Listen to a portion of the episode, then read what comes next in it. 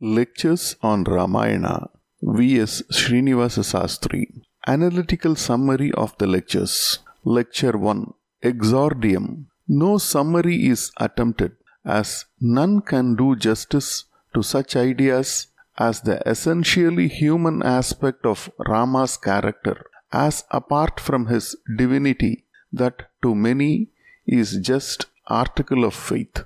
The evolution that is discernible of Rama's personality in his particular milieu through trials, temptations, and weaknesses, as contrasted with the notion of his incarnation as a perfect being, the supreme instructional value of the Ramayana, read as an epic, pure and simple, rather than cornered over as a form of devotional exercise. Ideas which are pivotal to the talks and which, for a proper appreciation of the series of character studies, must be imbibed in the entirety of their eloquent expression. Lecture 2 Landmarks in the main story of Balakanda Rama's superiority from the beginning to his brothers, younger to him only by a few hours. Their two outstanding qualities reverence towards elders, particularly towards their parents, brotherliness.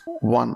Vishwamitra carries off Rama and Lakshmana with him to guard his sacrifice from Maricha and Subahu. Lakshmana is treated throughout the story as if he were in physical body as in functions and characteristics only a part of Sri Rama. We have evidence of this unique bond between them here in their first public appearance. Viswamitra did not ask Dasaratha for Lakshmana, but Lakshmana was inseparable from Rama, and it was taken for granted that he was to go with Rama. He seems hardly to be noticed by the Rishi, but this simply means, in his eyes, Lakshmana and Rama were one. The sentiment occurs frequently. Lakshmana is like a second life to Rama. Only he functions outside Rama's body. Lakshmana is Rama's right arm. 2.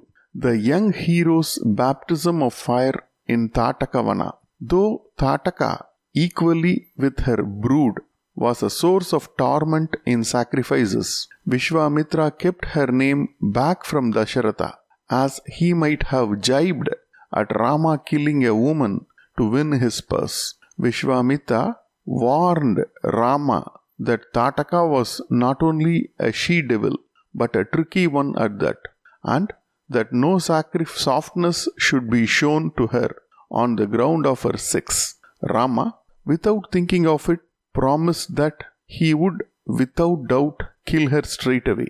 But when she appeared before him, somehow his conscience smote him, and he thought he would just mutilate her and put her hors de combat.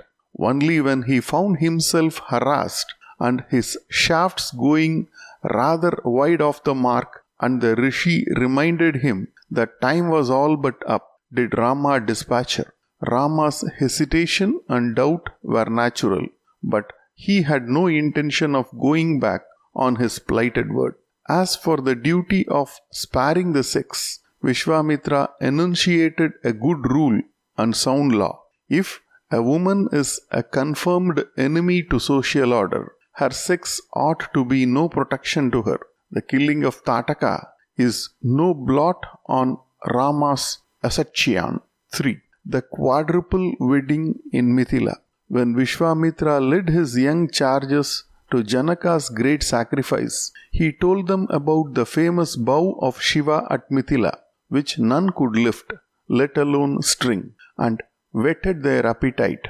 But with Muni like reticence, he stopped short of telling the lads that Sita was to be the glittering prize of the champion. Sita, narrating her Swayamvara to Anusuya in Ayodhya Kanda, says, and it must be correct, of course, though it is not mentioned in Balakanda, that when Rama broke the bow, Janaka offered her then and there to Rama, but the Rama refused to accept her without knowing his father's wish. As regards the wedding of Rama's brothers, it is noteworthy that it was not the fathers of the brides that offered them, but Vashishta and Vishwamitra, respectively, that solicited their hand on behalf of Dasaratha. The praise Pitrukrita in 177.27 discussed the meaning of the poet who probably had in mind Sita's words to Anusuya is that thought Rama won Sita by bending the bow. She was dear to him because his father had heartily consented to his wedding her. That is one of the great virtues of Rama, that he never forgot or underweighed the importance of having the full consent and approval of his father before doing great things in his life. Lecture 3 Lakshmana Rama's love for Lakshmana exceeded his love for Sita. It was sui generis. What does Rama himself say that Sita was not so high in his estimation as Lakshmana? Why'd his lament when Lakshmana was prostrated by Indrajit's serpent arrows, and again when he was transfixed to the ground by Ravana's Shakti, and Sita, who judged unerringly by her innate womanly perception, told Hanuman that Lakshmana was dearer to Rama than herself. Contrast between Rama and Lakshmana. Rama's passion was for Dharma. His greatest love was right, honor, truthfulness, while his emphatic declaration to Kaikeyi when he was told to give up the Yauvarajya in favor of Bharata, and to Sita when she remonstrated with him for bearing arms in the forest. To Lakshmana, on the other hand, Rama's Dharma is an abstraction and makes no appeal. Rama was all in all in him. He did not look beyond Rama, wide his message sent through Sumantra. Chief points in Lakshmana's character Kainkarya Lakshmi, a watchful god, suspicious of visitors, utter devotion to Rama, vigilance at post of duty. Twice he was tried hard, efficiency in work, reticence, proneness to anger, but quick repentance and generosity, shyness before women. Sumitra's injunction to him to look upon Rama as his father and upon Sita as his mother. Sita's testimony on this point to Hanuman. Extraordinary display of Rama's affection to Lakshmana. When Lakshmana had built the hermitage at Panchavati, when he had killed Indrajit, Lakshmana's shyness before women, his wrath abated at sight of Tara. He could not identify any of Sita's jewels cast off at Rishyamukha except the Nupura, as he had never raised his eyes to look at her. Lakshmana's distress and extreme misery when Sita, whom Rama had abandoned, asked him to be witness to her pregnancy. Reflections on this last scene of woe between Sita and Lakshmana, and in comparison with the sufferings of the great and the good, who are those of ordinary mortals. Lecture 4 Lakshmana concluded. Sita's characterization of Lakshmana as one who is strong and one who does not speak much, but Lakshmana could explode and explode violently too when Rama's interests were at stake. In Kaushalya's apartments, we see him pouring scorn on Rama's dharma. He suspects a well laid plot between his father and Kaikeyi and declares that he will put the old man in chains or put him to death. As may be expected, his twin brother Shatrugna later utters a similar violent sentiment. Rama's fatalism makes little impression on Lakshmana, but he will not take into the field without Rama's orders. Rama bids Lakshmana remain behind to look after Kaushalya and Sumitra. Rama Lakshmana says Rama has already given him leave to accompany him to the forest and easily wins the point. Lakshmana's strong denunciation of the Dharma ideal in the presence of Kaushalya was no mere accident. Strange as it may seem in a brother of Rama, he goes the whole hog when after Indrajit's murder of the counterfeit Sita to the bat in the battlefield, He despises Dharma and preaches Artha to Rama. Get angry quickly, get gentle quickly too.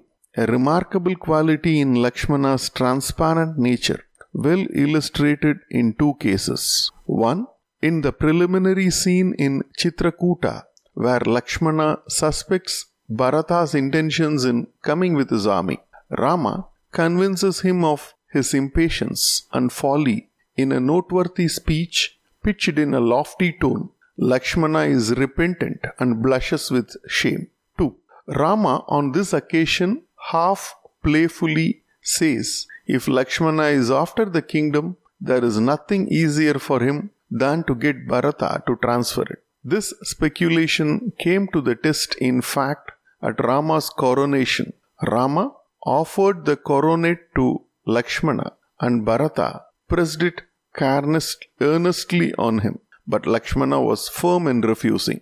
2. In the scene in Sugriva's palace where Lakshmana, who is in a mighty rage, is pacified by Tara and he magnanimously apologizes to Sugriva. Rama, a martinet, departure from the rule of obedience must be punished. Lakshmana was twice in great difficulty. One, when Sita drove him from Panchavati hermitage to go to Rama's assistance. Two, when Durvasas threatened to curse everybody and everything if not admitted to see Rama when he was who was then closeted with Kala. Lakshmana had to choose the lesser of two evils, but wasn't let off. For the first act of disobedience, Rama solemnly censured him. For the second, Rama banished him. Moral The penalty for a wrong must be paid.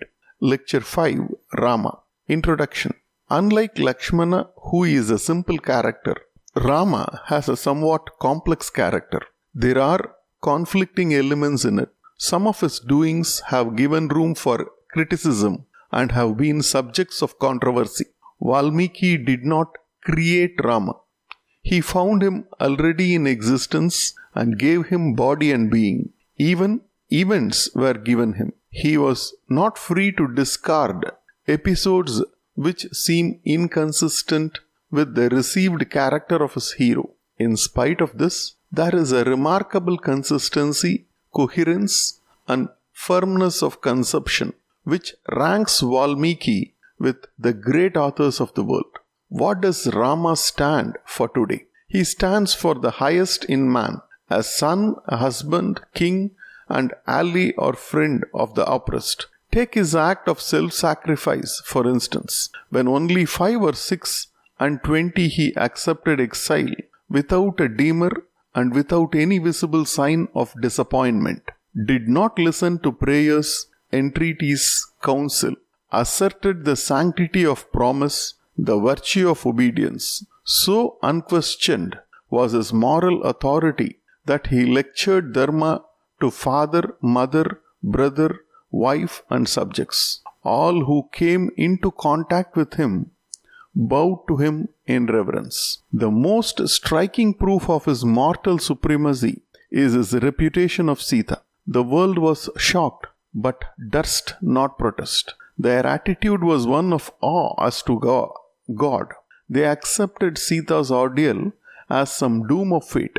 Or take these incidents. In spite of advice of eminent counselors, including Lakshmana, he granted protection to Vibhishana. Having beaten Ravana in first encounter, he magnanimously let him off, refusing to pursue his advantage. When Vibhishana refused to perform Ravana's obsequies, he offered to do them himself and brought Vibhishana to a sense of right.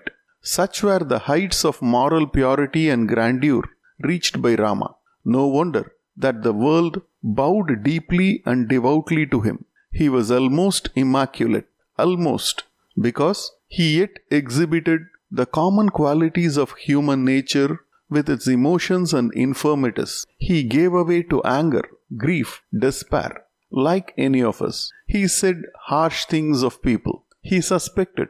Occasionally, he declined from his own highest level and did and said things which perhaps his own higher nature would not approve. These, however, do not detract from the sublimity of Rama's character. Never a whit. We raise ourselves rather to kinship with him by contemplation of them. If we cannot aspire to the great altitudes that he attained, may we not subdue our nature to some extent by his lofty example. Incidents in Rama's life which show his human qualities as distinguished from his superhuman virtues. With Sita, he looks forward with pleasurable anticipation to his coronation as Yauvaraja. When that hope is dashed to the ground, he shows no trace of disappointment in his outward being, but he is unhappy all the same. The poet says that he controlled the feeling within his own heart as he went to, went to his mother to tell her. Breaking the news to Sita, he can hardly control his grief. His human weakness is shown particularly in his speech to Lakshmana, whom he asks to stay behind to protect his mother and Lakshmana's from Kaikeyi's ill treatment and from Bharata's possible hostility. Under the stroke of adversity, he suspects like us. Then there are little peccadillos which make us feel that Rama is after all of flesh and blood with us. He is not above enjoying a little innocent fun at the expense of that holy mendicant Trijata. He asks Sumantra to tell Dasharatha a white lie that he did not hear the old king shouting to him to stop the chariot. He adopts a ruse to get away from the importunate people who follow him. Valmiki, in other words, presents Rama to us in a way we can understand him. Was Rama the ideal always and every moment, in big matters and in small, to the great ones and the little ones? If so, he was a bloodless robot, an impossible prig, mounted on stilts and hardly visible in perspective. Lecture 6 Rama continued.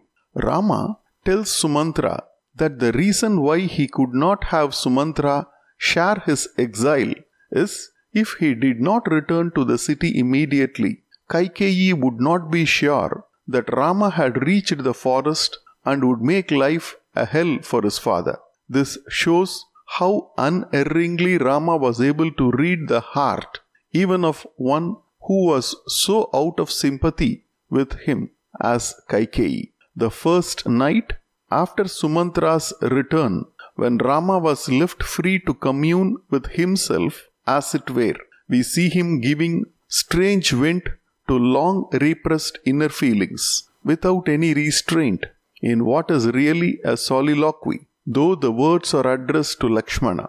running commentary on 11.53, in which Rama discharges, as it were, the smaller and the lower part of his nature.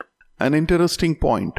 Was there a lower part in Rama's nature? There was and it is no blasphemy to say so, nor does it mean Rama was just a hypocrite who deceived the world by putting on an appearance of goodness and noble mindedness. The higher element was his real nature, not only the one which the world saw, but the one which he actually and habitually practiced. The lower nature in his case was not only hidden, but put down, conquered, and this is what makes a world of difference between him and us. In common with us, Rama had a taste for enjoying a little fun occasionally. We noticed this trait in connection with the Brahman, Trijata.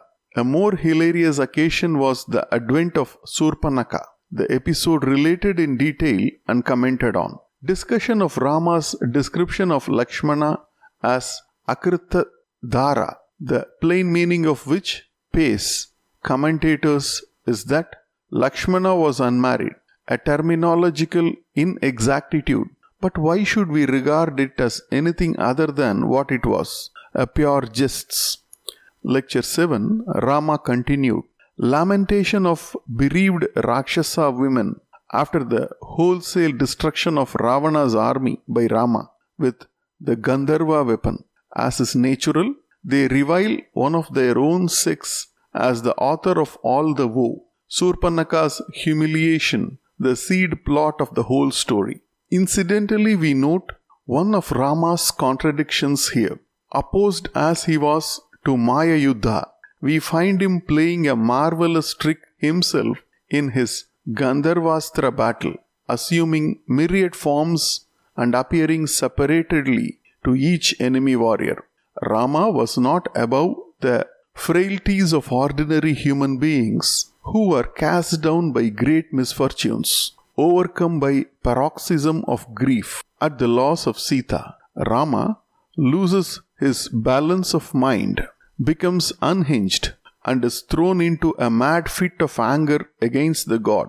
It falls to Lakshmana's lot to calm him down and comfort him. The human element in his character comes out again in intensity during the time of enforced inactivity in Prasravana cave. We see him working himself up to a pitch of anger, impatience, and jealousy against Sugriva. The subtleness, subtleness with which the poet, an unsurpassed student of human nature, depicts this side of Rama's character, brought out in a close study of Sargas 27 to 39 of Kishkinda Kanda. Sugriva's orgy of sensual passion. Rama, who was pining, notices it. Lakshmana consoles him, begs him to wait patiently till Sharadritu comes on. But Rama shows signs of impatience. Lakshmana counsels him. The curious similes in Rama's description of the rains show the way his mind was going. In describing natural objects, he mentions Sita as the standard of comparison. The rainy season becomes unendurable, Rama's chagrin. Meanwhile, Hanuman, servant of Rama by desire and of Sugriva by profession, warns the later of the expiry of the time fixed for the search of Sita to begin. Sugriva's orders. Rama, however, without inquiry, is angered by Sugriva's indulgence. From uncontrolled passion, Rama goes on by a natural transition to an outburst of anger and threat. He did not inquire about what had been done. Lakshmana threatens to kill Sugriva. Rama calms him and asks him to use soft language when he goes to Sugriva with his message. But Lakshmana makes the threat of death, though he hears of the plan of Sugriva. Then Tara talks Lakshmana round. Lakshmana is satisfied and apologizes. Rama's gentle speech to Sugriva when he comes with Lakshmana and makes submission. We see here how Rama's higher nature asserts itself. Time after time, Sri Rama curses his lower self and continually moves in action for the higher. Lecture 8 Rama continued.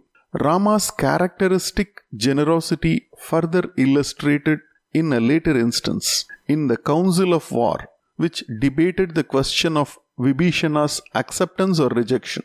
Sugriva, backed by Lakshmana and others, Hanuman alone accepted, expresses himself strongly against Vibhishana on the ground that the Rakshasa, having proved a traitor to his brother in dire extremity, cannot be trusted.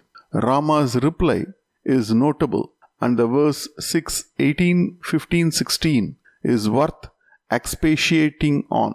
Giving examples of excellence in certain relationships, Rama says to Sugriva, There are few allies and friends so trustworthy as you. This acknowledgement of Sugriva as the ideal friend is Rama's repentance for his former harshness to him. The poet here teaches the lesson that the falling out of faithful friends is a renewing of affection. Of the ideal brother, Bharata is the outstanding example cited by Rama in the verse. That is, of course, because Bharata surrendered to his elder brother in an extraordinary way the kingdom that had fallen to him by every right.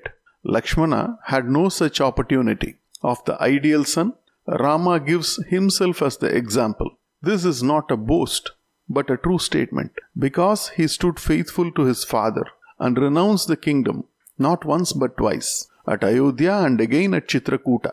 While for every single relationship, one person can thus be taken as a pattern for brotherliness, for filial duty, and for faithful friendship.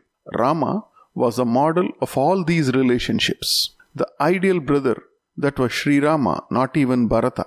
In the conversation at Chitrakuta, he pointed out to Bharata what no other body has mentioned, not even Kaikeyi, that at her marriage their father had promised the succession to her offspring, and that that promise was still binding. Dasharatha, of course, remembered it, and remembering it, suspected that there might be trouble from Bharata, and was therefore anxious to crown Rama heir apparent, while Bharata still tarried at Rajagriha. Rama did not gainstay his father at the time, but his element of suspicion was not wholly off his heart. He sent Hanuman from Bharadwaja's seat to ascertain Bharata's real feelings towards him. But what was a real and malignant suspicion in Dasaratha's case was in Rama's case sublimated. He was ready to give up his right to the kingdom if Bharata, who had deputized for 14 years, wished to continue to rule. There can be no greater proof of brotherliness. Rama was not only an ideal friend, he was an ideal enemy too. You who love even your enemies, said Garuda justly. Lecture 9 Rama continued Vanavaso Mahodaya, most glorious in forest life. Lecture 10 Rama continued detailed study of debate between Rama and Bharata in Chitrakuta, in which Rama's character is bought out in high colors, Sargas 103 to 1112 of Ayodhya Kanda. The principals were only Rama and Bharata. Lakshmana is mentioned. Curiously enough, Shatrugna is not. The debate begins on a certain night and the skirmish lasts most of the night. Bharata makes three points to begin with. 1. In the Ikshvaku line, the eldest son has always succeeded to the throne. 2. The misconduct of Kaikeyi, whom Bharata denounces in unmeasured terms, ought not to prevail. 3. People, high and low, unanimously want Rama. Rama won't allow Bharata to abuse his mother. Mother is as good as father, he says, and he pointedly refers to both as Dharmashilas. Next morning, Bharata opens with a legal issue. Granted that the kingdom is mine, my mother has been satisfied by making it, by my taking it. Having taken it, I dispose of it now by offering it to you. Take it. In reply, we have a dissertation from Rama on fate, 16 aphoristic shlokas embodying moral truths, emphasizing life's impermanence. Translated. Bharata praises Rama's teaching and professes to be edified, but his heart is untouched. He won't, for instance, relent towards Kaikeyi. As for Dasharatha, he was senile and doted on her. He ventures on an exhortation on the duty of a good son. Be a good apatya to our father, he says to Rama. Save him from the wrong he has done. Then he fastens on a speciality of Rama, a pet notion that dharma must be followed with suffering and sacrifice. The idea being that when Rama elected to carry out his father's promise to Kaikeyi, although there was a prior promise to the king's feudatories and the subjects to give the Yauvarajya to Rama, which as a matter of fact was no promise but a mere arrangement. He showed a preference for a course which involved a sacrifice and entailed suffering. Bharata says, You prefer a painful duty. Take upon yourself the burden of the kingdom, which I, but a Kalau youtham, altogether unequal to. Let Vasishta anoint you here and now. The great assembly had a mixed feeling, satisfaction and grief at once, but they loyally seconded Bharata's prayers. But Rama was firm and unyielding. Father's promise, he points out to Bharata, is binding on you as well as on me. You asked me to be an apatya. I ask you to be a putra. And he adduces the ancient saying about Gaya. As to Bharata's commiseration, that forest life with its hardships must be intolerable, Rama says, Nothing of the kind. Don't you fret about it. I am no worse than you. There is perfect parity between us. You are lord over Ayodhya. I am going to be the king of the wild beasts, and Sita and I are going to be perfectly happy in the forest. Jabali interposes with his false doctrine of materialism, the hollowness of which Rama exposes with some vigor. Vashishta intervenes with a long enumeration of the Ikshvaku kings to prove that the crown has always descended to the eldest son, and he seconds Bharata's petition. Also, Vashishta claims for the Guru as great authority as for father. Rama won't grant the claim. Remarks on the curious and ineffective part played by Vashishta throughout the transaction. The very fountain of Dharma as he was, he did not once raise his voice in support of Rama's resolve to go to the forest. When Bharata came, Vashishta advised him to crown himself, for which Bharata actually chid him in the assembly in Ayodhya. Bharata now threatens Prayopavesha, brings the grass himself and settles down to it. Rama disapproves. It is not the province of a Kshatriya to resort to it. Remarks to Prayopavesha. It was considered the proper thing in those days, but the Ramayana shows its futility. Bharata tried it and failed.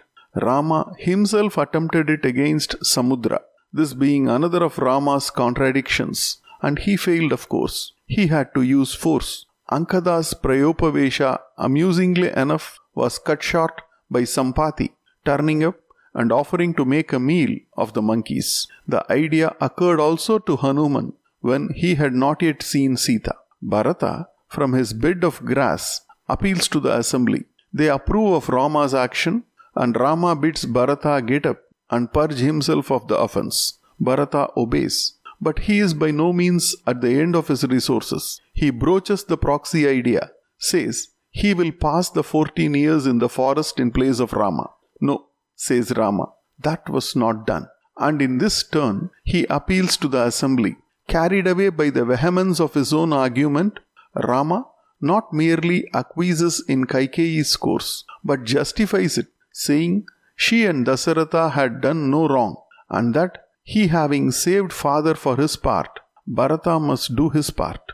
The celestials, who had listened to the debate with a sense of edification, now intervene and declare that Rama is right and that his action has saved Dasharatha from Naraka. Bharata weakens, but does not bow to the inevitable. He pleads incompetence.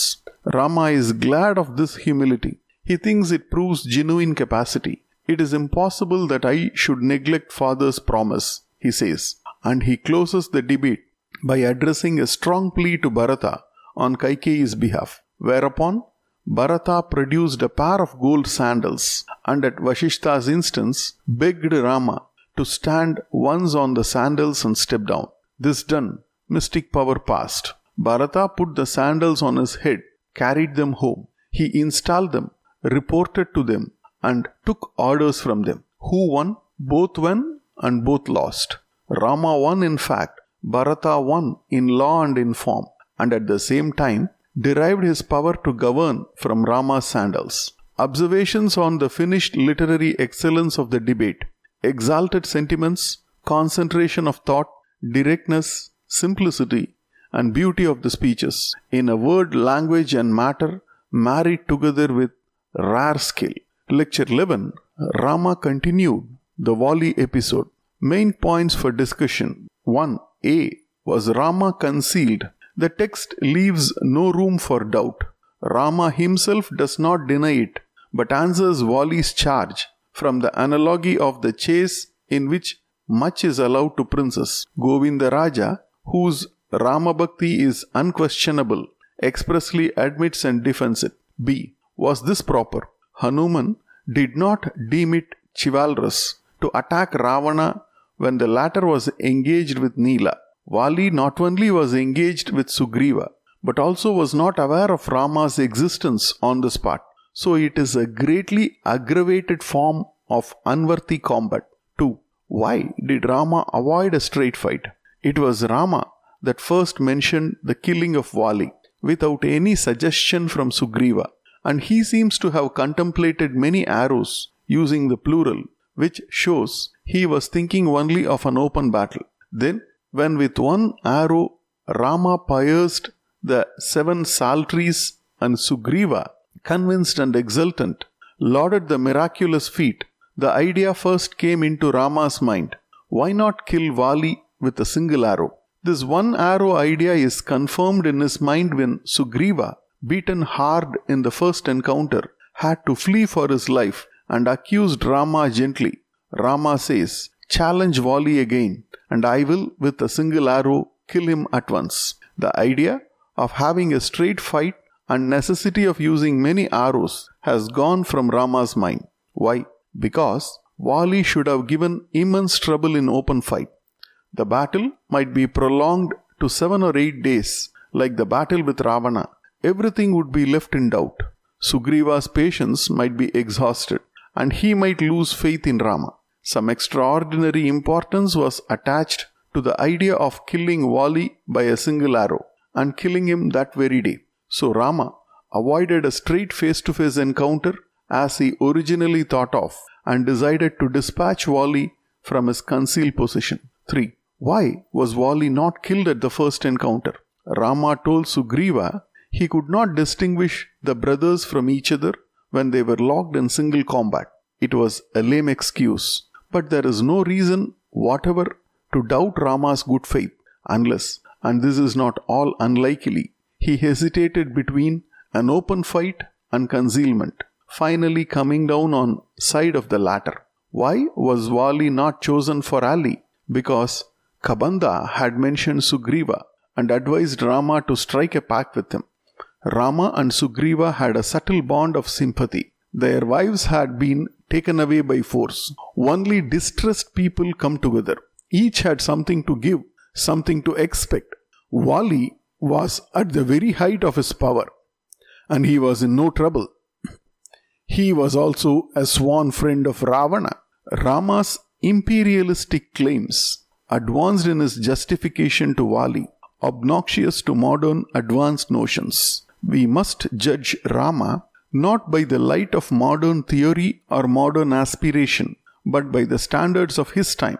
La Gloire was a Kshatriya's creed, and he was expected to extend his dominion by a sort of extension of his naked imperialistic doctrine. Rama claimed jurisdiction over Vali. Had he Bharata's commission and authorization, Govindaraja and Tilaka on the point, we may justify Rama's assumption of power and authority on the ground that, as under the arrangement come to at Chitrakuta, Bharata was only regent for Rama. Rama, whenever he liked, could resume the authority which he had delegated. Was death the penalty for Vali's offense in respect of Ruma? Was it not something against the course of natural justice for Rama to have killed him? Compare the judicial murder of Nuncomar. I am afraid that in punishing Wali with death, Sri Rama was guilty of some such extension. Rama's apparent inconsistency, his strange, misplaced feeling of sympathy with Ruma, contrasting with his attitude to Sita. Rama, who was so considerate to Ruma, who had lived with Vali as his wife, and so considerate to Sugriva, who was not very scrupulous about taking her back, had not an iota of compassion when he came to consider his own wife, whose innocence was blazoned forth to all the world. Lecture 12 Rama continued the repudiation of Sita. Two preliminary points. The legend that when Ravana turned up in Panchavati, Sita disappeared entering Agni, and that Sita, who figures thereafter till the death of Ravana, is a Maya, Sita, must be discarded as entirely unfounded and as robbing the epic of all interest. The idea that Sita brought all her vows upon herself by her apachara, the extravagance of her behavior to Lakshmana in Panchavati, can hardly command our respect and must be dismissed.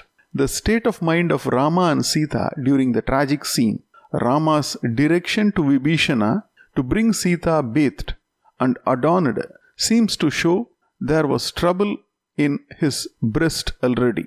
When she appears before him, he is agitated by strong feelings, and though he speaks sternly, his head is bent and turned off in one direction.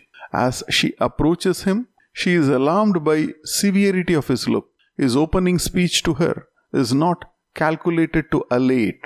He says he has wiped out the disgrace, but that what he did was for the sake of honor and of his family, not for her. Then follows his harsh and unfeeling abandonment of her. There is stain on your character. I have no attachment, no desire for you. You can go where you like. And then, by way of shutting out any remonstrance or protest on her part, he adds, You may fix your affections on Lakshmana, Bharata, Sugriva, or Vibhishana. Commentators are anxious that no sinister construction should be put on this. My opinion is that there is no need to soften the language here. Rama meant harsh things. He was angry. He was dissatisfied. He suspected her fidelity without a doubt. Sri Rama was just a human being, and when he was angry, he said foolish things. There is no doubt about it. Sita upbraids him in strong language. Rama is unmoved. Sita says to Lakshmana, Set up a pyre, let it blaze. That is the only remedy. Not a voice was heard in protest. Rama had imposed himself so completely on all by his moral supremacy. Now, after Sita had been handed back by Agni, thoroughly purified, Rama was satisfied and protested hard. I didn't suspect her. I never had a doubt about her conduct. This was simply boast of foreknowledge after the event. If you give cent percent value to these subsequent protestations, you must convict Rama of some insincerity and pretended harshness in the speech in which he actually repudiated Sita. The true way of interpreting it, however, is that Sita swayed away and that he was in two minds about Sita's fidelity. At first, the worst feeling prevailed. He lent himself entirely to sinister thoughts. Under their influence, repudiated his wife. The repudiation was sincere. Equally sincere was the subsequent repentance when she was restored on the highest possible authority and the contrary feeling prevailed. The fire ordeal was Sita's thought. Rama did not demand proof. Proof he had already constructed for himself and he acted upon it. He had condemned her in spite of Hanuman's most unimpeachable testimony. After the tragedy had been gone through each person, of course, was anxious to put the best face on it. Dasaratha's comfort to Sita coming as it did after the event can only be viewed in this light. Rama's conduct on this occasion then has to be explained by his suspicion of infidelity. Unfounded as it was, it was still there, rankling in his bosom. For the later act of abandonment of Sita by Rama, related in the Uttarakanda, there was no such heavy justification. Rama hears ugly gossip and slander. He hesitates.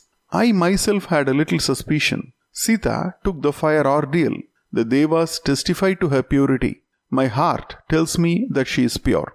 But there is a tussle in his mind good name versus ill name, ill fame. That's the rub.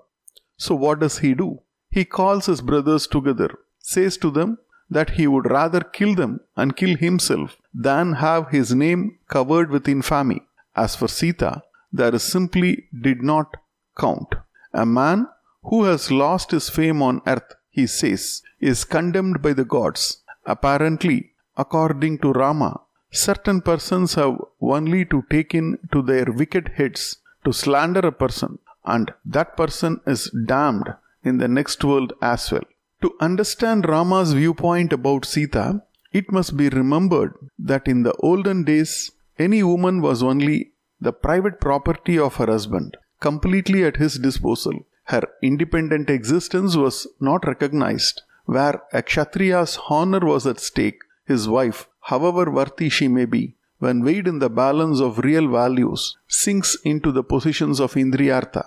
In Rama's eyes, Sita was only a means of gratifying the sexual passion. So he decrees that she shall incontinently, incontinently be banished. This time Rama sinks lower and lower. Not only does he against the testimony of his conscience, agree to banish Sita, but he does it secretly. And he will have no pleading, no contradiction from his brothers. He binds them down by an oath upon his legs, a very extraordinary thing, though it occurs elsewhere also in the Ramayana. Rama's conduct in abandoning Sita then must be put down to the influence of jealousy one of the worst passions known to men, and worst of all, where the canker appears in a man of genuine greatness. It is the noblest man who, when he is torn by feelings of jealousy and suspicion against his wife, is capable of doing the worst things. Rama and Othello compared, both noble minds and hearts, both are led to an unjust suspicion. Othello, poisoned by Iago, Rama, poisoned by self. Both take extreme steps, both repent. King Arthur and Guinevere. Guinevere. The charge of sin in this case was just.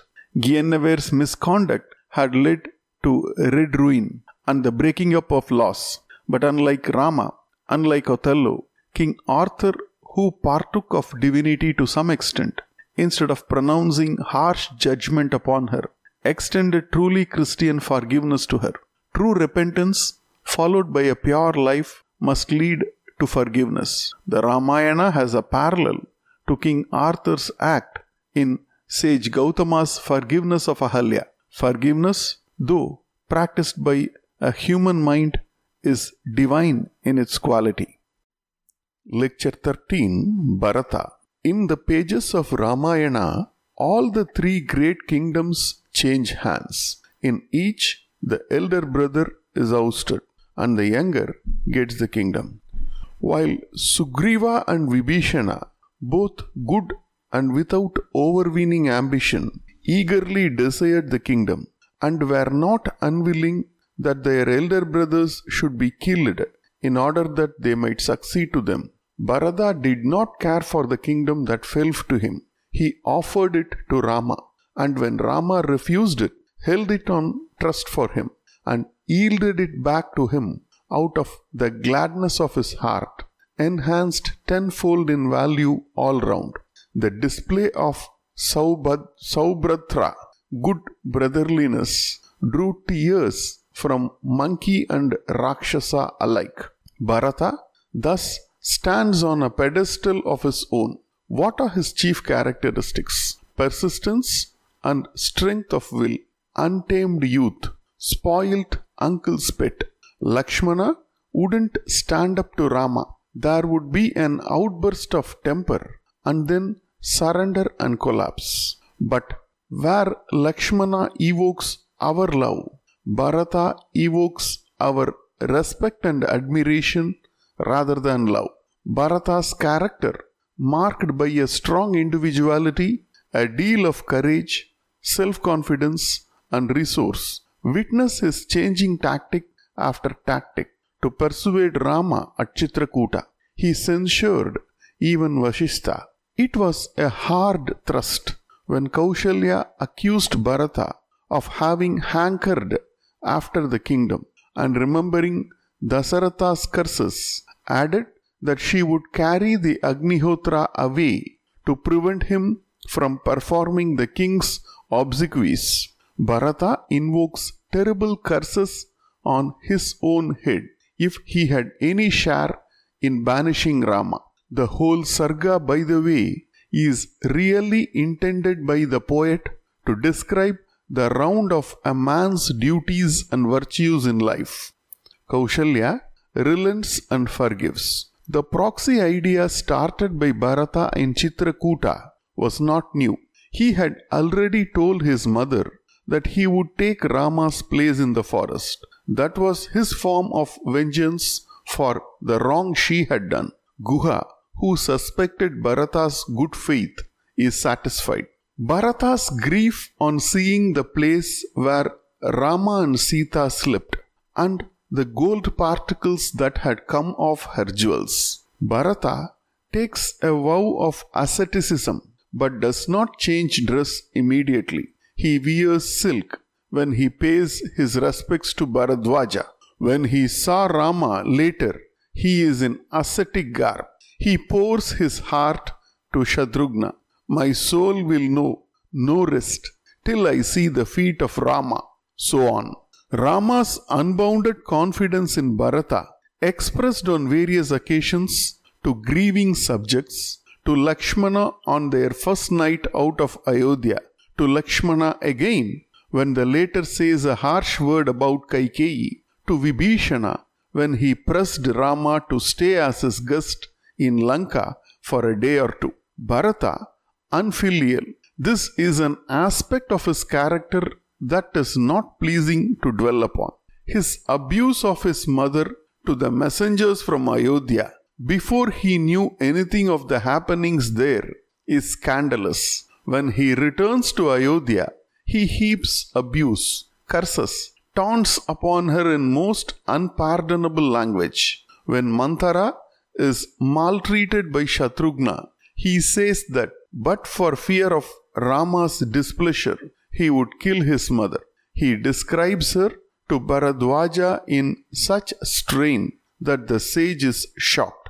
Even after Kaikeyi had, by coming with Kaushalya and Sumantra to Chitrakuta, given proof of her repentance, Bharata is not mollified.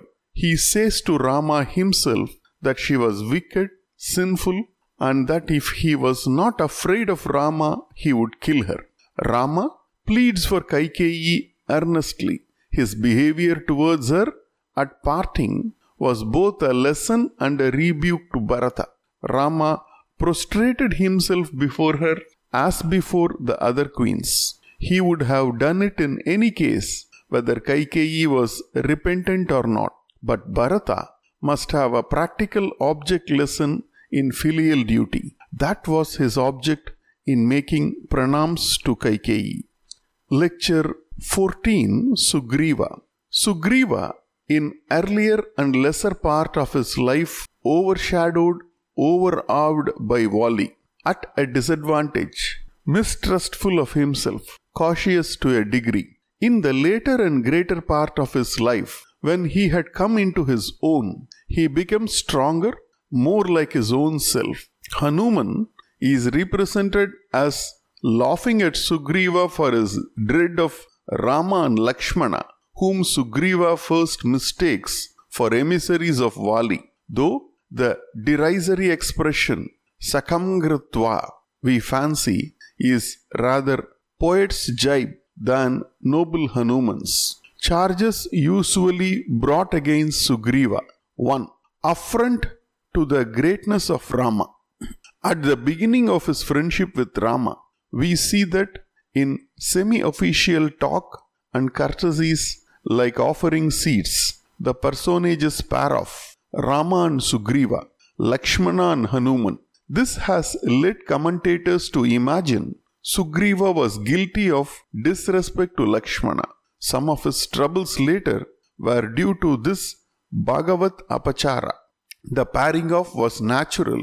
It is difficult to believe any insult could have been intended by Sugriva. 2. Falsehood with regard to his knowledge of Ravana. Sugriva's statement that he was not in full possession of details concerning Ravana is certainly too wide, as he could not have been so ignorant as he makes out. And if we take the Uttarakanda story to Ravana's stay for a month with Vali as the latter's honored guest into account, Sugriva's statement is certainly false. But Rama did not suspect him, and Sugriva was not able to talk clearly for grief, and he is not to be lightly accused of any subterfuge at the very beginning of his friendship. There appears to have been complete understanding between him and Rama. Neglect of Rama's business this charge is superficial. Sugriva had given orders in good time for search for Sita to be started and had ordered Hanuman or Neela or perhaps both together to attend to the business. His only mistake was he lived his riotous life a little too ostentatiously for the comfort of Rama. Sugriva's excessive caution is shown in his objection to Rama accepting Vibhishana. But when Rama declares, anyone who just comes and says, Please protect me, is entitled to protection, Sugriva shows his good nature by heartily welcoming Vibhishana. Sugriva's greatness of soul, before even the bridge is constructed, Sugriva promises he will kill Ravana as soon as he sets eyes on him. He sends a spirited answer to Ravana's appeal through Sukha. he flies impulsively from Suvela before regular hostilities begin, engages Ravana in a remarkable single combat, and knocks off his diadem. When Rama remonstrates with him on this piece of recklessness, Sugriva says, When I saw the fellow who took your wife away by force, how could I keep quiet? Kumbhakarna seizes Sugriva in battle, walks off with him into Lanka, thinking that he had done for Rama. Sugriva bit off his nose, tore off his ears with nails, and escaped from his clutches. Among his great exploits were the killing of Kumbha, Virupaksha, and Mahodara. The odium that attaches to Sugriva, Sugrivagnya undeserved. There is no instance of Sugriva having inflicted death or other cruel punishment. The monkeys who played havoc with Madhuvana in the exuberance of their joy were let off because of the great deed they had performed in finding Sita. Brilliant as Sugriva was, a certain shadow rests on his reputation. Of the various counts on which Angada indicted his uncle to Hanuman, some were unjust, but one charge was not altogether groundless. Sugriva closed the cave into which Vali had gone in pursuit of Mayavi, imagining from the blood that issued that Mayavi had killed Vali, and he allowed himself to be hustled by the ministers into the kinship. He was certainly hasty in this. His choice of the easier and more advantageous course shows a weak trait in his character at that time. Lecture 15 Vibhishana. Was Vibhishana a traitor? No, he was a bhakta of the first order and a noble example of devotion to Dharma. It is a melancholy fact that Vibhishana is held up to odium by a certain class of people especially in North India. It is necessary to place his character in a correct light. Then follows a disquisition on debasement of politics in India at the present day and on the origin and true nature of patriotism. Vibhishana was drawn to Rama knowing how Rama was the exemplar of human virtue in the world and how he was there to save humanity. He deserted Ravana because Ravana combined all the wickedness of the worst kind with actions that degrade mankind utterly. Well, say Vibhishana's detractors, if Ravana was bad, Vibhishana might have severed his connections with him. But why should he have gone over to his enemy? Because, as between Dharma and Adharma, one has simply no right to be neutral. All right, they say. But why should he have given active help highly valued advice and assistance to Rama. Joining Rama, Vibhishana was quite right in doing his best to ensure triumph of virtue over wickedness. Finally, they ask, why should he make himself king? We should ask rather, how could Vibhishana renounce the kingdom? Lanka lay desolated. Vibhishana was the sole surviving member of the ruling family. If he took Lanka, it was not because he was an ambitious, grasping man, but because the stricken land wanted a wise, righteous ruler. It was in highest sense of duty and service that he accepted crown of Lanka, far from being a proof of his selfish ambition. It was a proof of unselfishness. Vibhishana was not betraying his country to a conqueror to foster his yoke on. Rama was not going to annex Lanka to his dominions, but restore it to a son of the soil. To call Vibhishana a traitor, therefore, is wrong. Lecture 16 Vibhishana continued. A problem propounded, the consideration of which brings out the contrast between Sugriva and Vibhishana. Why was Vibhishana crowned in anticipation and by way of token while Sugriva was not? Sugriva was an ally of Rama and was sought as Saranam, that is, Rama sought the protection of Sugriva. Vibhishana sought Rama as Saranam. The closeness of affinity between Sugriva and Rama, attested by Bharata's greeting of Sugriva as their fifth brother. Sugriva brought a mighty army into the field, including such persons as Hanuman, Jambavan, Angada, Nala, and Nila. Vibhishana brought four ministers who played no big part. Vibhishana brought himself and that was a great thing to bring. Sugriva was indispensable to the conquest of Lanka. Vibhishana wasn't even expected. Sugriva did not know Rama and even tested him. Vibhishana knew all about Rama and worshipped him. Sugriva was crowned after a sudden and swift stroke, the killing of Vali the very day. Adyaiva, Vibhishana could be crowned only after a terrible war. So, to show that he was in earnest, Rama ordered a token Abhisheka to be converted into a real one after Ravana was destroyed. Sugriva had not to live on hopes and promises. Vibhishana lived on a promise and hope occasionally sank. Sugriva's services were subsequent to the coronation, Vibhishana's preliminary. Maybe Sugriva had a higher status and was considered to be of the same rank as Rama, though he, with due modesty, styles himself Dasa in preference to Ali. Perhaps the status was not on the same footing in Vibhishana's case, but he enjoyed greater love and greater confidence of the Ayodhya brothers and became a Chiranjeevin. Rama, when he received Vibhishana's request to be taken, seemed to be unaware of his identity. As a matter of fact, Surpanaka had mentioned him, distinguishing him as a Dharmatma and not a Rakshasa in spirit. Hanuman also must have communicated to Ramana, Rama, how Vibhishana's women folk had befriended Sita and how, on Vibhishana's intercession, Ravana had spared his own life, though Hanuman forgot to mention this in the council of war. Between Indrajit and Vibhishana, there was the greatest antipathy, as seen in the debate in Ravana's great assembly, which ended in Ravana's rejection of Vibhishana. Indrajit's praise of patriotism, his self laudation, and his flouting of Vibhishana and of his dharma. Indrajit's witchcraft at the Naga, Nagapasa Bandha, seen through by Vibhishana, who gives comfort to Sugriva. Presently, when Rama sets up a veil for Lakshmana, repining at not having crowned Vibhishana according to his promise, Vibhishana, downhearted, sets up a veil, and it is Sugriva's turn to comfort him. Kumbhakarna and Ravana.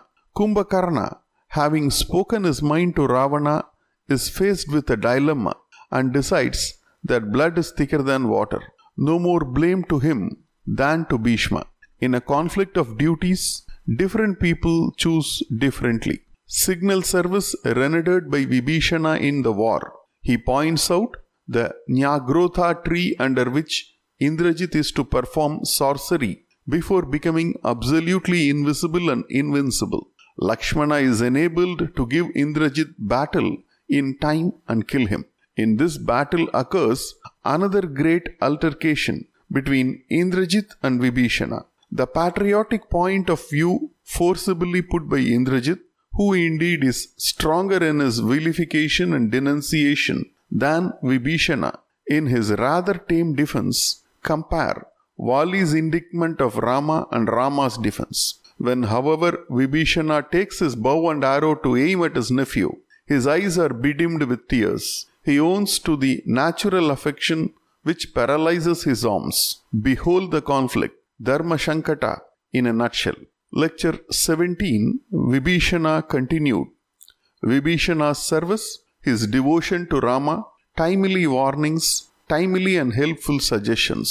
In particular, his knowledge of magic arts enable him to pierce through Indrajit's murder of Maya Sita and to reassure Rama of her safety. His active participation in battle, along with Lakshmana, unhorsing of Ravana's chariot and its sequel, his remorse at the death of Ravana and lament. He seeks and obtains Rama's consent to perform Ravana's obsequies and then is visited with a compunction. Rama settles his doubts. To sum up, Vibhishana was no traitor. He has his rightful place among the Chiranjeevis. Hanuman, Hanuman's greatness. The curse laid on him by the rishis er, in early childhood was that he shall not remember his strength till at the right moment he is reminded of it. The curse evidently had other implications. Hanuman's loss or failure of memory was not in respect of his strength only, but of necessary particulars at time of need. This amnesia was a source of weakness in him.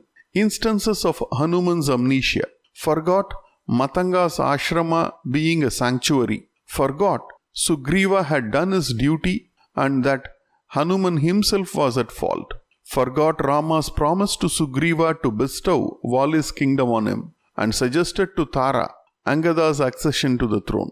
Lecture 18 Hanuman continued. Hanuman's lapses further illustrated. His lapse of memory in regard to Sugriva's supposed failure in his duty to Rama, forgot the description of the herbs which he had to fetch to revive Lakshmana, failed to return to Rama from Nandigrama and report about Bharata's attitude, omitted Sita's ordeal in his narrative to Bharata. Among Hanuman's failures, two were conspicuous. One, failed to get Tara to countenance Angada's coronation. Two, failed to turn Angada away from his resolve not to return to Kishkinda but remain behind in the vicinity of Swayamprabha's cave. Failed in his attempt to persuade Sita to ride on his back and return to Rama. Failed to get Sita to sanction his wreaking vengeance on the Rakshasa women. These lapses and failures, however, in no way detract from Hanuman's real greatness. Lecture 19 Hanuman continued the exploits of Hanuman. Hanuman explains his origins to Sita. Jambavan reminds Hanuman of his exploit as a baby, which resulted in several boons from Brahma and Devas. Hanuman's greatest exploit, leap to Lanka, subsequent wonderful achievements in Lanka. Hanuman displays his prowess against Ravana in the latter's first battle with Rama. After Rama, the honors of the day go to Hanuman. After the ravages caused by Indrajit's Brahmastra, Hanuman fetches the herb hill from the Himalayas to Lanka and puts it back in its place again. Hanuman's slaying of great Rakshasa chieftains, the fight with Nikumbha, being fully described in a translation. Hanuman's second flight to the Himalayas and fetching of the herb hill to revive Lakshmana, who had been struck down by Ravana with his Sakti. Lecture 20 Hanuman continued.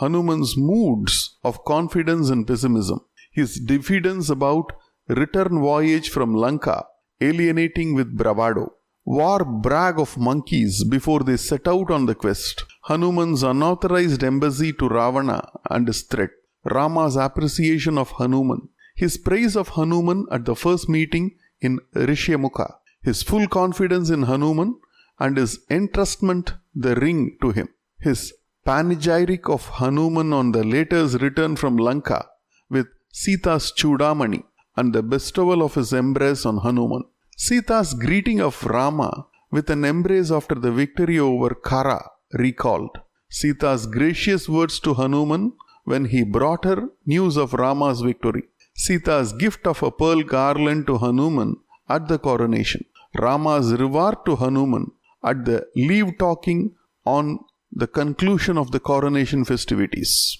Lecture 21 Hanuman continued. Hanuman, reducing himself to the size of a cat, searches for Sita in Lanka.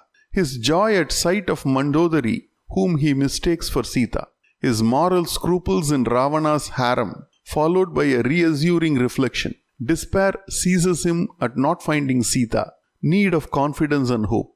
Discovers Sita in the Ashoka grove, a train of tender thoughts touching Rama.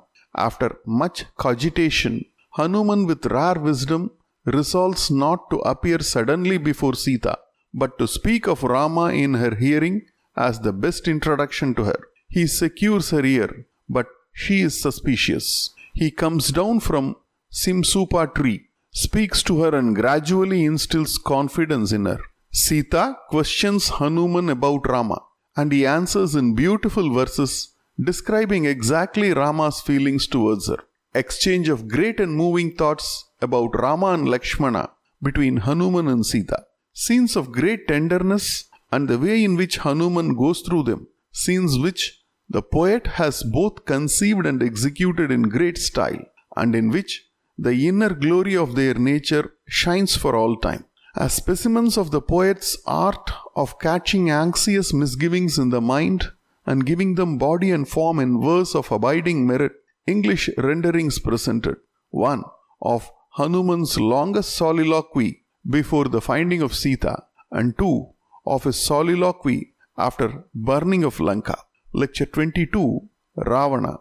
Ravana had greatness without goodness. He had reached the peak of greatness and utmost destruction long before Rama's birth. The poem deals with the last 12 months of Ravana's life. It is a curious thing that the plot turns upon a love which Ravana, a mature man, conceives for a little girl.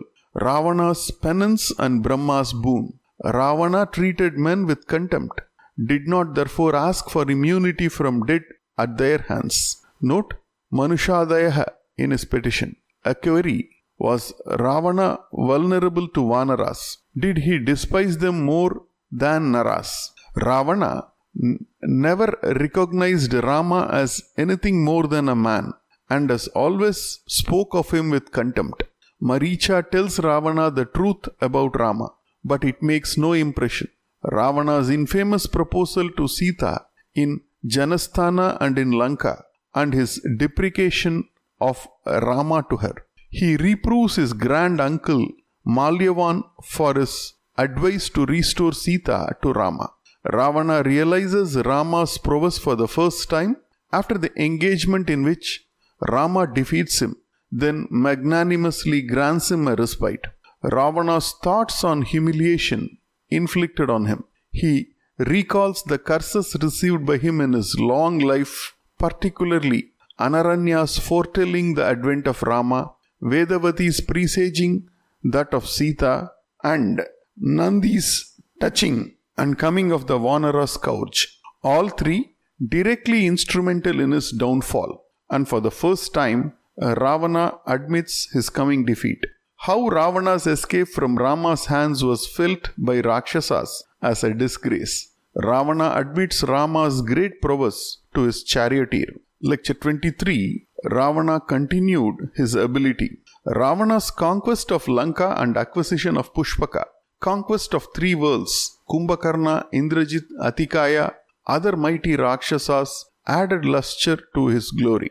Ravana, a great ruler, Lanka's splendor and prosperity, civilization, learning, and arts. Twice with Shakti he nearly killed Lakshmana. Only Rama could stand against him, and he had divine help. Agastya's Upadesha, Indra's chariot, shield, etc. Matali's advice. References to Ravana's greatness in the poem. The complaint of the gods against him to Vishnu. Even in his disguise as a sannyasi, nature stood in awe of Ravana. Hanuman's wonder at the first sight of Ravana and what Ravana in his turn thought of Hanuman. At the big initial encounter, Vibhishana's description of Ravana, Rama's eulogy of Ravana, Vibhishana about Ravana after the latter's death. Vibhishana wobbled about the obsequies to Ravana, Rama's praise of Ravana. Final battle between Rama and Ravana. Ravana's great qualities of command and attraction. Only Vibhishana could get away. The rest were loyal. General after general went cheerfully to his doom, knowing it was certain. Among high spirited soldiers, to fight for a great leader and die for him is noble destiny. Kumbhakarna, Mahodara, so on. Ravana's dealings with Maricha, persuading, menacing, tactful. Ravana begins on a flattering note. Maricha praises Rama, threatens ruin to Ravana and his city relates his experiences, his dread of Rama beautifully told. Maricha is overbold in reply to his claim to give candid counsel to his king. Ravana speaks sharply to him. During the discussion which goes on through seven sargas, Ravana improves upon his original plan, adds detail that Maricha was to cry out, O Sita, O Lakshmana. Enunciation of a great truth by Maricha. The innocent suffer by a wicked man's wrong. This is true of all men in high positions of authority. Not only their faults, but their mistakes cost society dear. After giving a solemn warning, Maricha yields to Ravana's threat.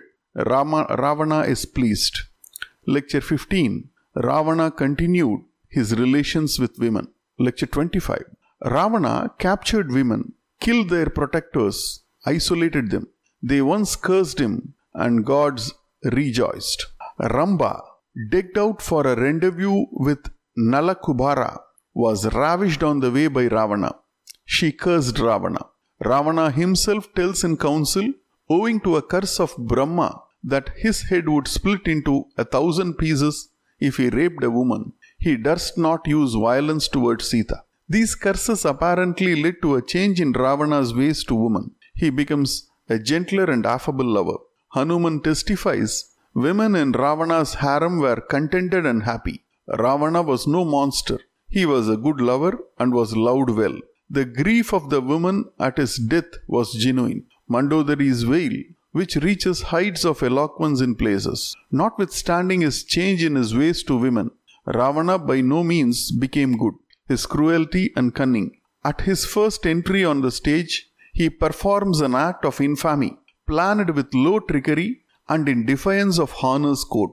The abduction of Sita begins a drama of wickedness which hurries forward through scenes of tense anxiety and suffering to an end which holds the soul in an exquisite thrill. Fifty times he is taxed with its meanness and cowardice, but he gives no proof that he was ashamed of it despisable deceit practiced by him on Sita with Vidyujjihva's counterfeit head of Rama. A second act of malicious cruelty was when he had Sita brought in the Pushpaka to see Rama and Lakshmana in the toils of Indrajit's Nagastra. A third act, one of demoniac fury, was when Indrajit had fallen. Ravana, losing self control, rushed to kill Sita himself. The Sita infatuation, the root cause, it was Akampana and Surpanaka that put the poison into Ravana. Aranya 31, regarded as spurious, contains fine verses of description by Akampana of Rama's prowess, Sita's charm, and Rama's boundless affection for her.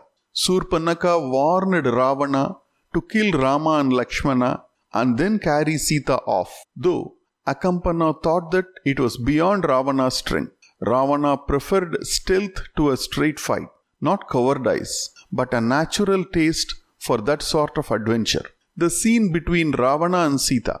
Ravana was skilled in observing women's charms and could pay chivalrous compliments. His long amatory address in parts very vulgar and too direct. This elicits no rebuke from Sita, she fearing the holy guest's curse. To her inquiry, he discloses himself and not having enough time, goes straight to the point and declares his passion for her. I have dames of high degree from all parts of the world, shoals of them.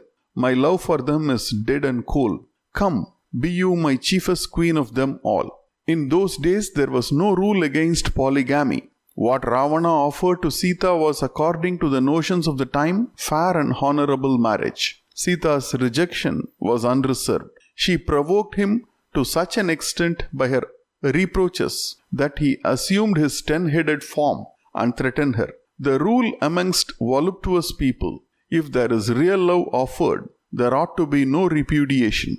Ravana carries her off by force. In his palace, he renews his overtures in high style, but when rejected again in unyielding fashion, he is rendered abject by his infatuation and falls at her feet with all his ten heads cajolery and threats alternately, all unveiling, but no final breach or abandonment. Woos are again in a scene of which Hanuman was witness from the tree. Lecture 25 Ravana concluded Sita. Ravana's wooing in the Ashoka grove continued. How his infatuation for Sita overmastered him. Certain noteworthy sayings from the scene. Sita to Ravana. Are there no good people in Lanka? or do you not heed their advice? Moral. In any community, it is the duty of good elderly people to give a timely warning to persistent wrongdoers. Ravana to Sita, stung by her harsh speech, My love for you restrains my just anger. Such is love's vagary that when it is fixed upon some person, it induces compassion and affection towards its objects, where sternness and coldness would be more in place. At the close of the scene, Dhanyamalini, throwing herself on Ravana, to prevent him from striking Sita, speaks a great truth. Pining after a woman who does not return your love, you only mortify yourself. Why not gratify yourself by returning the love of a woman who longs for you? Ravana, in council, declares his infatuation openly, justifying his capture of Sita, as it were on the ground that she was on Rakshasa territory and was lawful prey. He pretends to seek advice of his ministers, but tells them that he will not give up Sita on any account, and that their business is to advise him how Rama and Lakshmana could be disposed of. Vibhishana, who knew Ravana's infatuation, assures Rama after the murder of the counterfeit Sita by Indrajit that Ravana would never kill Sita as he would not lose hope of her.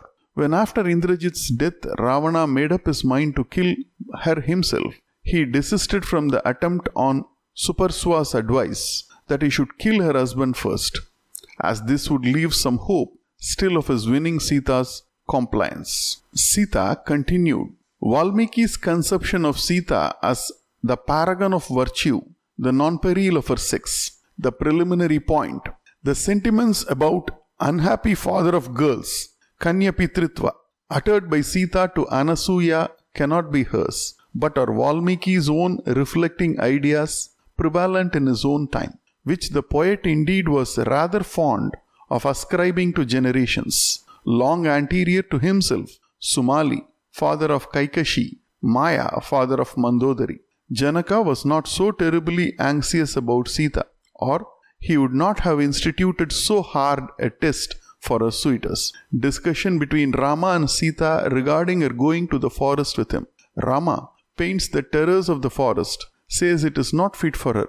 She pooh poos the dangers, says the beasts will fear him. She is safe in his company. A sojourn in the forest has been predicted for her.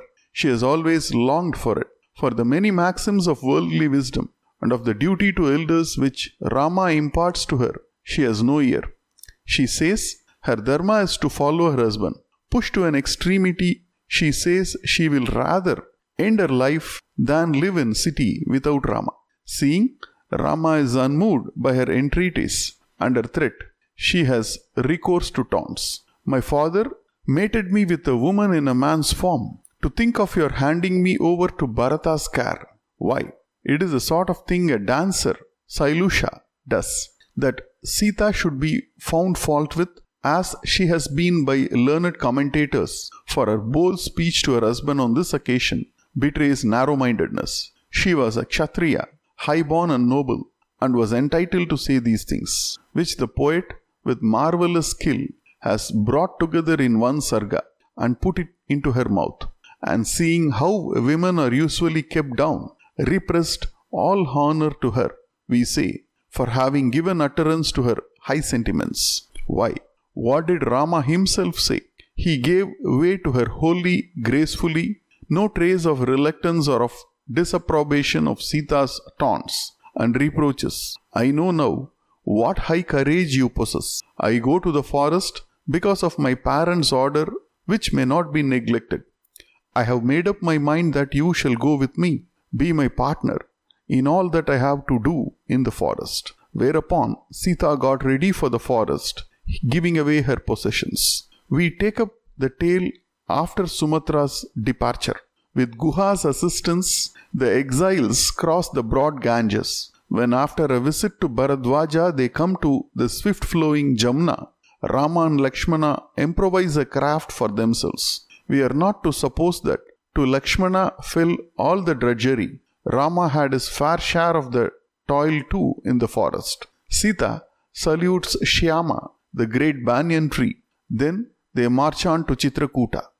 Pretty and pleasing touches by the poet regarding Sita and regarding Lakshmana's solitude for her comfort and enjoyment. The zest with which Sita entered into her new life, Rama's devout ways, utterance of sacred mantras, Sutramana and Devimnavam at the crossing of Ganges, punctilious performance of purificatory ceremonies on completion of the hut at Chitrakuta, Vastuhoma and Vaishwadeva.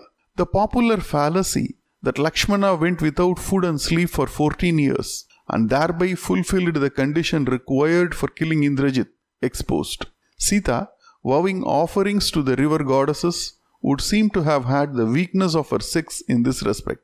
Glimpses of forest life, meat eating, perfect happiness in Chitrakuta.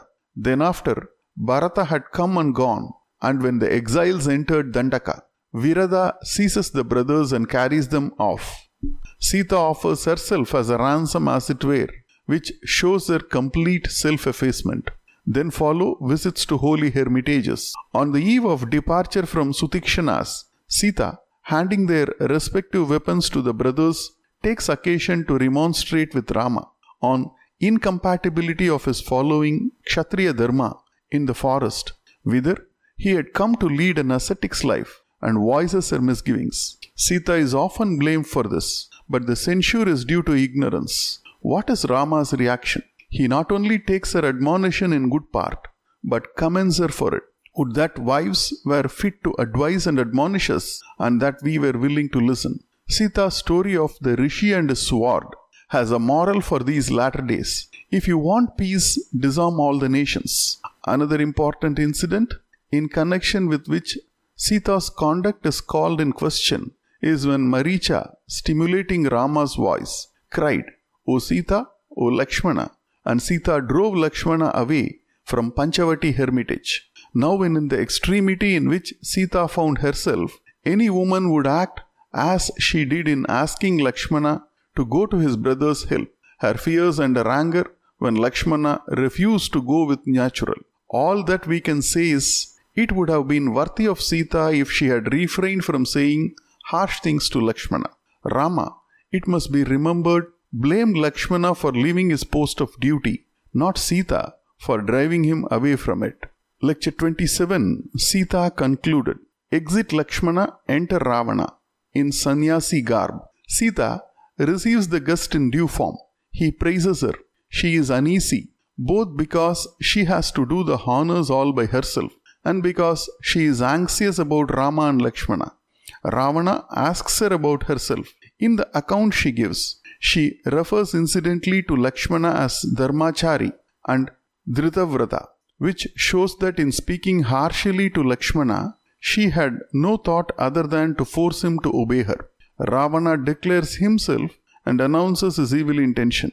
Stung by his wicked sentiments, she answers without hesitation or doubt. Her words were hot with anger and contempt translation of her speech, remarks on his rhetorical and vituperative tone, not dramatic in form, affect jejune. Ravana carries her off. Her presence of mind in casting off her ornaments among the monkeys in Rishyamukha. The torments to which Sita was subjected in captivity in Ashoka Grove. Translation of her soliloquy. Literary merits of the passage as contrasted. Some tidbits. Fire of chastity self acting or to be directed. Hanuman's remarks. Sita's own statement is that as she had no order from Rama to defend herself, she did not reduce Ravana to ashes. Tender as she was in the extreme, we see her breathing revenge on Lanka and cursing it. Again, we see her telling the Rakshasa women that she did not know Hanuman and that he must be a Rakshasa. Patent falsehood? Why did she utter it? Because she thought Hanuman was in danger from Ravana. Had not Hanuman risked his life for her already? Who could blame Sita? Only Sita might have spared herself, because presently Hanuman proclaimed himself openly to all whom it concerned that he was Rama's messenger. While her falsehood was thus of no particular avail, her prayers certainly saved his burning tail. Trijata's dream, followed by Sita's promise of protection, to the Rakshasa women if the dream came true. How she actually protected them from Hanuman's wrath after Ravana was killed. Translation of her beautiful reply to Hanuman. The tragedy of Sita. Scene 1. The most impressive and solemn in all the first six kandas. Rama's repudiation of Sita on charge of infidelity. Sita's reply translated. Scene 2. After the ordeal by fire and reunion, after an all too brief period of perfect bliss, Rama's final abandonment of Sita to placate a censorious world, Sita's touching farewell to Lakshmana in Uttara 48 translated. Scene 3 12 years pass, and we have the final scene, not less tragic but transcending our experience. Sita is called upon to take an oath of purity. She calls upon Mother Earth to vindicate it. Mother Earth opens and receives Sita into her bosom. The key to Rama's action seems to be his unflinching, inexorable pursuit of the highest ideals of his Dharma in all circumstances whatsoever. The particular dictate of that Dharma, in this case, being the maintenance of the honor of his family, however harsh and inhuman it might appear. Lecture 28 Kaikeyi. This talk deals at length with the unscrupulous use by Kaikeyi of her power over Dasharatha to wring from him a twofold promise to banish Rama to the forest forthwith for 14 years, and in his room to crown Bharata Yuvaraja. 2. The staggering renunciation by Bharata of these wicked works of hers. The main points made were Kaikeyi, a most unlovely character, her name a byword for iniquity. Iniquity.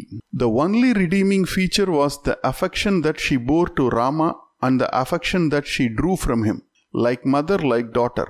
Sumantra's story of her mother's repudiation by Ashwapati, her haughty and contemptuous state treatment of the senior queen and the other wives of the king, the devilish cunning and cruelty with which she ensnared the old king in her toils, a rehabilitation of Dasaratha. But the common belief, voiced at the time and prevalent through the ages, that Dasaratha was wrought upon by Kaikeyi's spells and charms, and that in yielding to her demands he was a slave to Kama, is a fallacy. In this respect, the opinion expressed by Rama, where he refers to his father as a Kamatma and holds him up as a warning, has molded the judgment of posterity. The verdict is quite wrong all the same. What held the old king as in a vice was not his infatuation for Kaikeyi, but the promise that he had made to her in days gone by. The poet makes this abundantly clear. Dasaratha himself, for instance, dreaded what as a Satyavrata he could in no way escape doing would be censured by the world as a dotard's doing so. Notorious was his uxoriousness, his out and out repudiation of Kaikeyi when once he discovered her wickedness and her treachery to Rama is irrefragable proof that it was not to please her or under her charm that he decreed Rama's punishment. Her calculated lie to Sumantra, her lie to Rama, why she did nothing to send for Bharata as promised by her to Rama is a puzzle. Remarkable interview between her and Bharata strikes one as not perfectly natural. What its inner meaning may be is a puzzle again. Two changes noticeable in Kaikeyi as we study in her character. 1. Her affection for Rama was genuine and steady. It was not easily dislodged from the mind. Not till Manthara painted to her in lurid colors the fate that would overtake. A. Bharata, banishment, nay death at the hands of Rama. Herself, whom Kausalya would not be slow to revenge herself upon for past insults. 2. When Bharata disowned her doings and condemned her outright, and she saw how her works turned to bitterness and ashes, she was truly and deeply humbled. The poet does not say in so many words that Kaikeyi repented, but her actions show a contrite spirit. A. She who had proudly defied the whole world and driven Rama to the forest, meekly, nay, gladly, joined Kausalya and Sumitra when they went with Bharata to Chitrakuta to fetch Rama back from forest. She on whose face there was not the slightest change of hue or softening of look when the exiles were departing was in choking sobs with the other queens when Rama refused to return to the city. See, when Rama returned from his exile and her son made rendition of the kingdom to him, she was sincerely delighted. One likes to think of this reformation in Kaikeyi as a proof of the tremendous power of Rama's character. As between Kausalya and Sumitra to be dealt with next, Sumitra is developed spiritually better, and her sayings and sentiments challenge our notice. Lecture 29 Kausalya and Sumitra. Rama tells his mother of his banishment. She complains of Kaikeyi and her oppression and asks Rama to take her with him. Lakshmana offers to fight for Rama, but Kausalya, good woman, does not approve. She asks Rama to remain behind and protect her and threatens Prayopavesana. Rama charges her upon oath to give him leave. She still forbids, and there ensues an altercation between Rama and Lakshmana upon fate.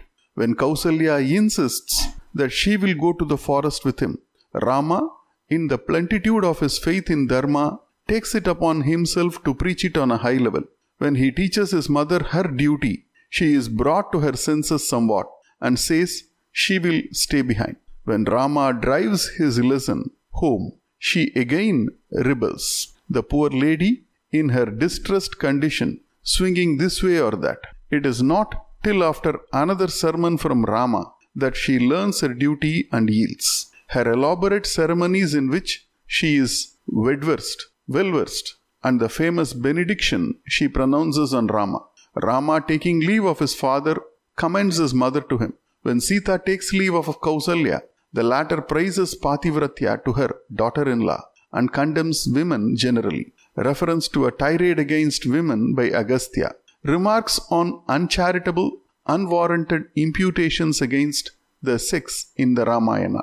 It is refreshing to turn to Sumitra, her injunction to Lakshmana, Kausalya's miserable wail, Sumitra's grand consolation to her, both translated. The great difference between Kausalya and Sumitra, the younger queen, more self possessed, more understanding, is seen at the very peak of her wisdom in these scenes. When Sumantra returns and delivers the message of the exiles, we have a distressing scene. Kausalya taunts the old and stricken monarch, rubs salt into his wound. Again, we see her reproaching Dasharatha, her speech and the Dasharatha's reply, both translated. Then, when the poor old king made Anjali to her, Kausalya realized how wrong and thoughtless she had been. Caught his joined palms, placed them on her head with reverence, and became thoroughly penitent.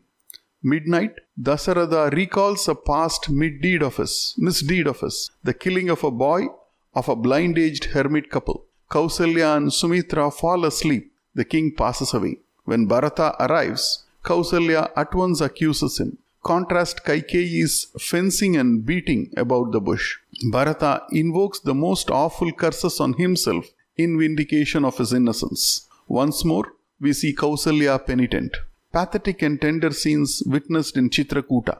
Kausalya speaks to Sumitra of her son's devotion to Rama, says that Lakshmana will no longer have menial duty to perform as Rama will return to the city. Her grief at sight of offerings of ingudi cake made by Rama and Lakshmana to their departed father.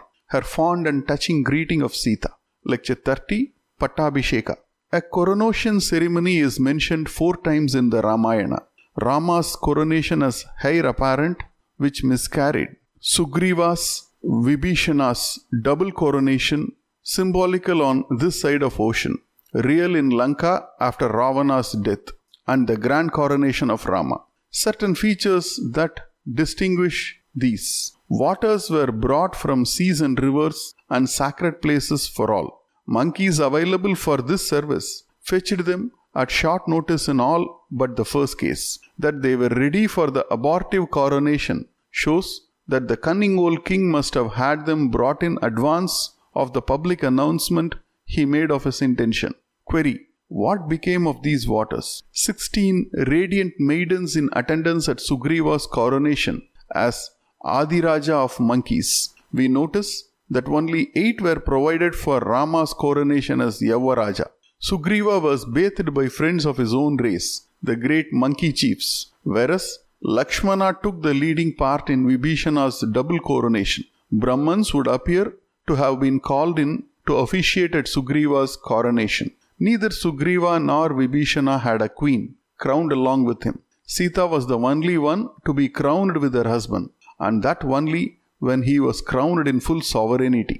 The grand coronation of Rama and Sita. Remarkable parallelism in the circumstances in which Bharata offered the throne to Rama in Chitrakuta, and those in which he invited Rama to occupy it after the latter's return from exile.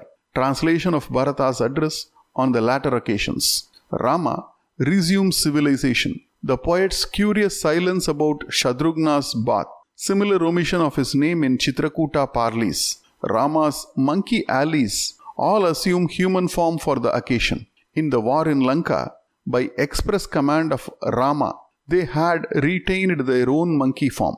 Description of the actual ceremonies of the coronation. Discrepancy between the accounts in Yuddhakanda and in Uttarakanda touching the termination of the festivities. In Yuddha, Sita presents a garland to Hanuman.